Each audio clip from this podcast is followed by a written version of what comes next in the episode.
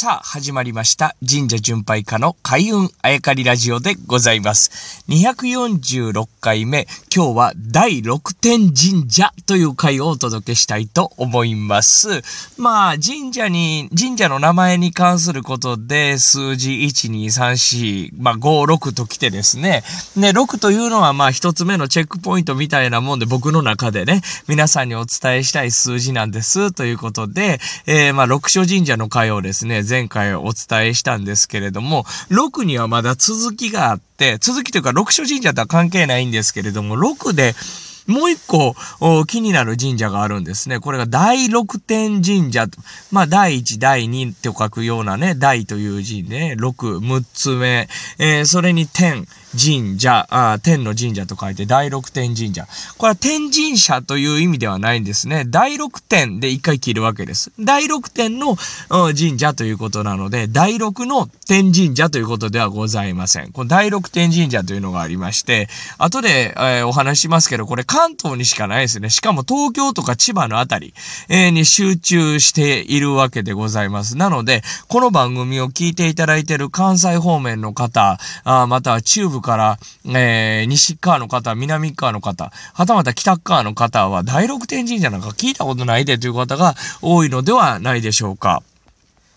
この第六天神社というのはですね、まあ、神社というついておりますからそこで切りましょう。第六天とはこれ何なのかということなんですけれども、これまあ、第六天というですね、えー、仏教の中にいる、まあ、神様。がいらっしゃったわけです。ほんで、150年ぐらい前までは神社とお寺というのはまあ一緒だったとね、まあざっくり言いますけど一緒だったんで、第六天を祀るお寺さんやったわけですね。それがまあ150年ぐらい前に明治の時にですね、神社かお寺かどっちか決めてくださいということで神社を選んだところが多かったということです。で、まあ、これ第六天神社になったわけですけど、祀ってる神さんに関してはですね、仏教の時の神様を祀ってるわけにはいかなかったわけですね。神社かお寺かどっちか選んでくださいって言われた時に神社を選ぶ。そしたら日本の神様にしてくださいとなったわけです。だから第六天神社というのは実は第六天というこう仏教の神様を祀ってるわけじゃないですね。日本の神様を祀ってるわけです。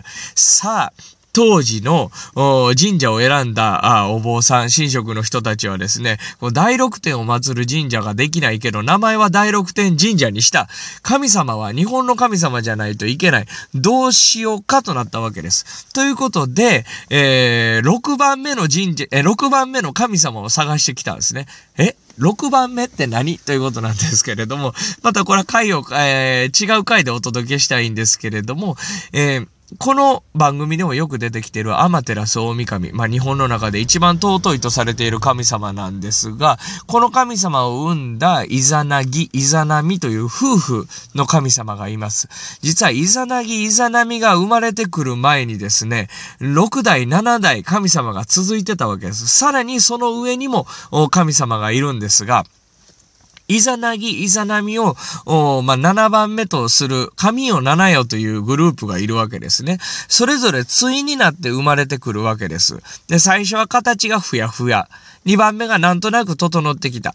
3番目、うんうん、整ってきた。4番目、結構整ってきた。5番目、あれ人間の形してない？